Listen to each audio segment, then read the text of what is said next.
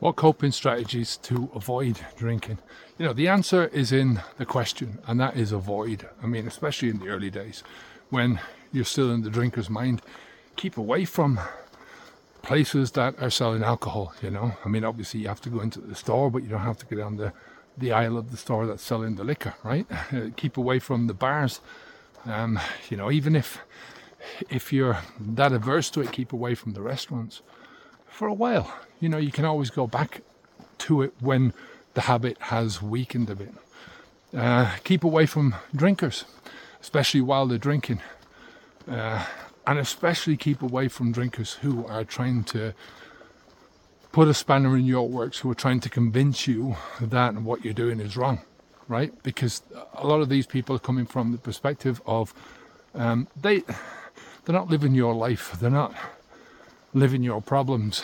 You know, they they haven't seen alcohol for what it is yet, right? So keep away from those people. You know, this is a short term thing, as I said. In the long term, you won't give a fuck. You know, these things will stay in the past and um, you're moving forward. You focus on what's important to you in your life. You focus on the things that are delivering uh, the rewards, uh, you know, that are driving you towards your purpose in life. That's the most important thing.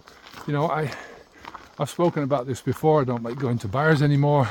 I don't like talking to people who are drinkers because if they're in that frame of mind and that's their enjoyment, it's just not. They're stuck in time almost. You know, they they talk about the same old, same old shite, and they more they give out more, they complain more, they are telling you what's wrong with the world. That was one of our favourite things in the bar was to put the worlds to rights. So you complain about everything and then you give your version of how you would set the world to rights. So, you know, how is that going to turn out for any country or anyone, you know?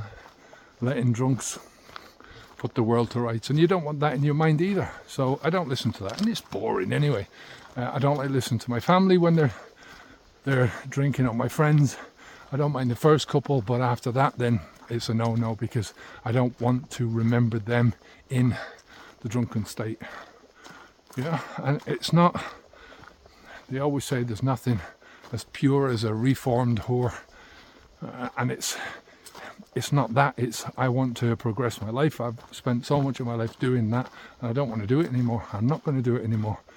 I refuse to be around alcohol. I refuse to be around people who are drinking alcohol, and that's it. You know, it might sound hypocritical considering I did it for 30 years, but so be it. You know, people change, and if you don't change, then you stagnate. Uh, take care of yourself. Onwards and upwards. Bye.